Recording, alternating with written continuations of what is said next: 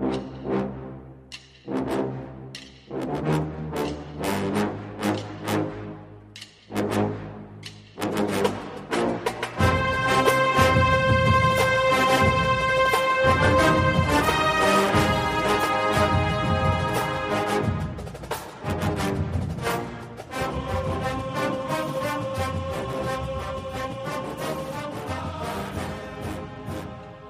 Good morning, Bucknutters. Welcome to the Bucknuts Morning Five here on Wednesday, December 12th, 2018. I am Dave Biddle. Very happy to be joined by the People's Champ himself. He is Matt Baxendell. Bax, there's been so much talk about all these things Ohio State football related other than the Rose Bowl matchup itself. Let's dive into that a little bit. Buckeyes favored by seven at last check. I looked at it last night on Bovada, and Buckeyes favored by seven points in the Rose Bowl over Washington. Just your thoughts on this matchup? Do you think Ohio State's going to roll? Do you think there's a little bit of uh, trepidation? Just uh, your thoughts on this matchup. Uh, I'm extraordinarily confident to the point that if I was a big gambler, I'd be putting Ohio State and giving the points without even thinking about it. Um, we, we could do the whole matchup thing, and I can make a very reasonable argument that Ohio State should win that across the board. Uh, but the simple fact of the matter is, is that oftentimes in bowl games, the team that's most excited to be there generally comes out, plays better, and wins. Right? That's the way that these bowl games that aren't the playoffs generally pans out. And does anybody think Ohio State's players aren't going to be frothing at the mouth to send Urban Meyer out with a win? I mean, to me, that's the biggest factor in this game by a mile. Uh, I, I don't think there's anything really comparable. In fact, uh, that's going to be an impact in this game, except for how jacked Ohio State is going to be emotionally. Now, that said, matchup for Ohio State is also very favorable. First of all, the Pac-12 stunk this year. It was the worst of the Power Five leagues. Um, though the ACC certainly top to bottom was just as bad. They just had a better team at the top in Clemson.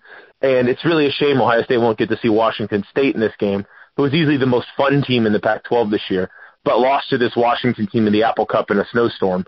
So, you know, it is what it is there. But matchup-wise, look, Washington's defense is very good. They're the best defense in the Pac-12. I think everybody's pretty aware of that. And we saw how defenses that are good do against Ohio State's offense. What's up, Chase Winovich?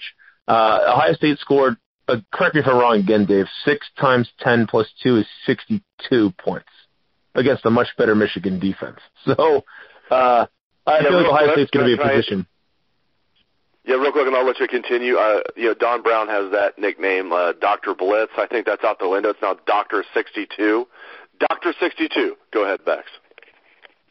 Mr. 62, 62 asterisk, you know. but uh, the the Washington defense is good. Don't get me wrong.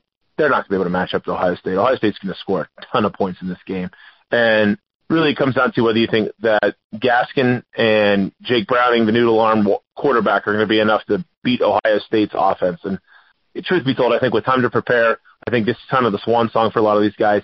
And even with Dre'Mont Jones potentially sitting out, this is a good matchup for OSU. I, I've probably talked a little bit on this one already, but OSU should win this game big, plain and simple. Yeah, and Dre'Mont hasn't made that official yet, but I'm with you. I think he he almost like pretty much has. When you ask, "Are you playing?" He's like, "I don't know." and you're healthy, and you're a late first round pick. Tell you what, if I was uh, advising Dre'Mont Jones, if and if I had like a skin in the game, I would definitely tell him sit out this game. Um, now, now, selfishly, do I want him to play? Hell yeah, but yeah, I mean, for, for just for the listeners that are wondering, Dre'Mont has not made that official, but I'll be very surprised if he plays. Yeah, I agree. And here's the other thing, though, Dave. Is there any place on defense Ohio State's better suited to handle the loss of an elite player than a defensive tackle? They're really deep there between Davon Hamilton, B.B. Landers, and all the young guys, Togiai and that group. I mean, there's four or five defensive tackles that'll be able to play in this game, even without Dre'Mont, and play very effectively. It'll be a little bit of a look at what it's going to be like next year. And guess what? OSU has a lot of good DTs. I mean, it's kind of weird to think because I remember 10 years ago we were all complaining we couldn't find a darn defensive tackle to save our lives. But, you know, if Dre'Mont doesn't play, obviously it hurts OSU, but they're still at a position of strength there. I mean, you know, you're not going to spin this any other way than saying Ohio State's without two of their three first round picks in this year's draft in this game, the other being Nick Bosa.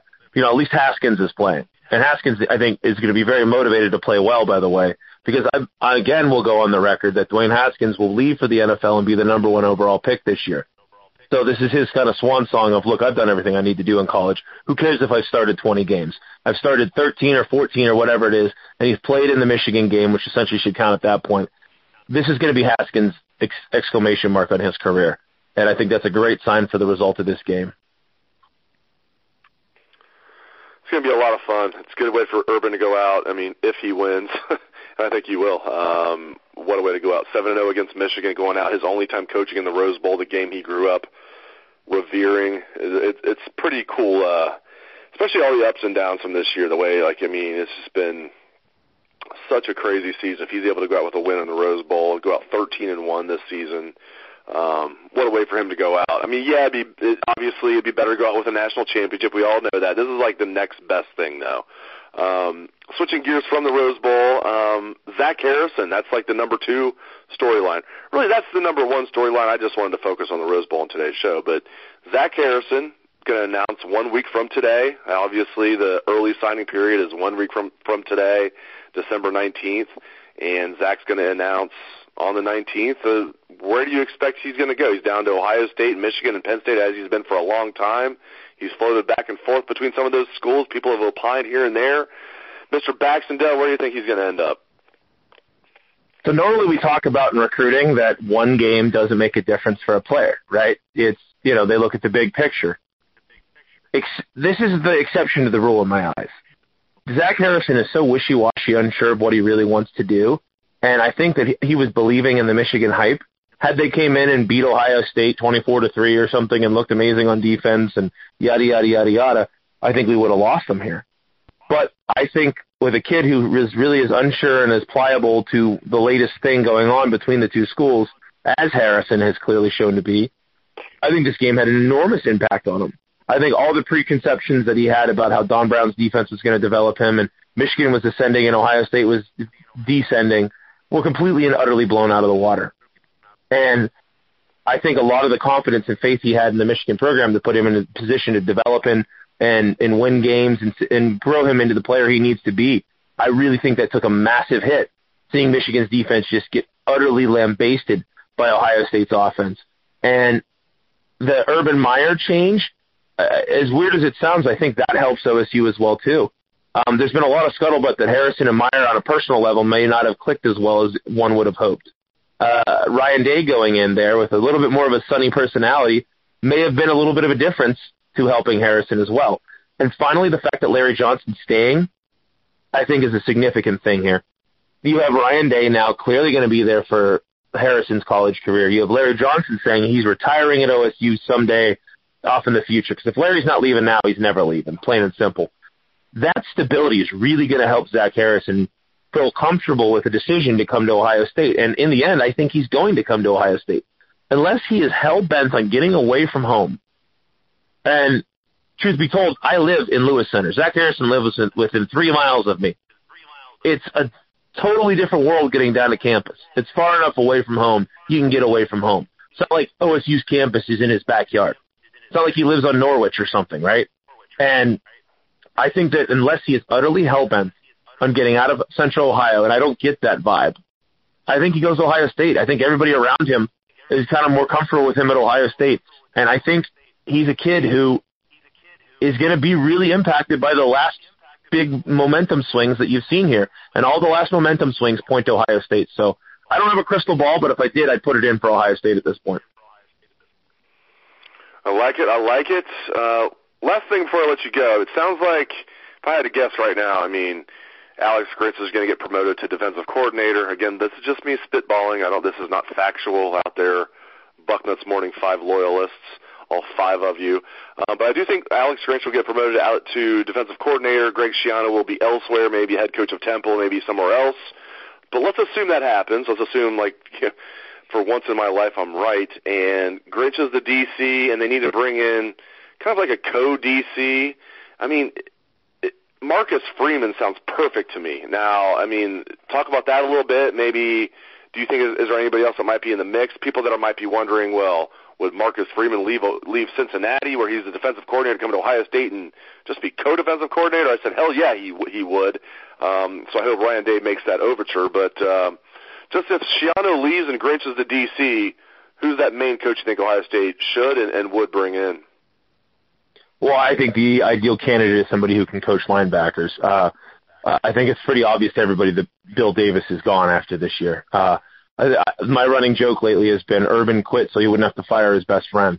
Um, but the, I think at this point, anybody you bring in to be a co-DC with Grinch, and I agree with you. I think Grinch, Grinch is an, a Central Ohio native. He left the job being the defensive coordinator at Washington State to come to Ohio State to be sort of the defensive coordinator in waiting. He's a young, dynamic guy. He's about the same age as Ryan Day. I think there's a lot of potential in that partnership.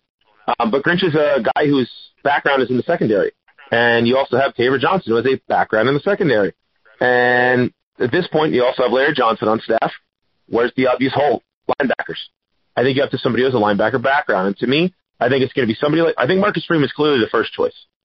And Ohio State is a promotion over Cincinnati no matter what anybody seems to think about the sole defensive coordinator rights to the co-defensive coordinator rights, I think it's a big upgrade for Ohio State. And Freeman being a Buckeye certainly helps. Um, I think he's the number one target by a mile. But I have one other name for people not to sleep on, and that is Rob Harley, a.k.a. former Buckeye Rob Harley, a.k.a. the guy who coaches linebackers at Pitt right now. Don't be surprised if he is the number two option. Now I think it's going to be Freeman. I, if I had to bet, I'd bet on Freeman. Uh, but I, I do think there's other options out there, and I think this is the, the Ryan Day coaching staff is going to be bringing in people based on accomplishment versus uh, closeness to the head coach. And I think that's a good thing. If there's ever been one criticism of Urban, it's that he's a little too nepotistic in his hires. And you know, I put this in the bucket too. We've been hearing about Corey Dennis, Urban's son-in-law, out there recruiting right now for the Buckeyes that's fine and dandy for now. Uh, and correct me if I'm wrong here, Dave, but that's fine and dandy for now. But if Corey Dennis is going to be a quarterbacks coach next year in the state of Ohio, it better be somewhere like Bowling Green versus Ohio State. You don't bring somebody in for their first big time coaching job after being a GA to Ohio State. You go and build your resume elsewhere. Even Zach Smith coached at Marshall and Temple before he came to Ohio State, and we claimed he wasn't experienced enough. I hope Ryan Day uh, it doesn't feel pressure to have to hire somebody who's close to Urban because of the situation that Ryan stepped into. And I think we're going to see on the defensive side of the football, it's certainly going to sort of wipe away the friendship group of Urban Meyer, which was Greg Schiano and Bill Davis. Great insights as always from the People's Champ Matt Baxendell. You can catch us column every Sunday. It is the bucket. Thank you very much, Bax, and thank you to all the listeners out there for tuning in to the show. Hope you have a great day. Let's hear that Buckeye swag, best damn band in the land.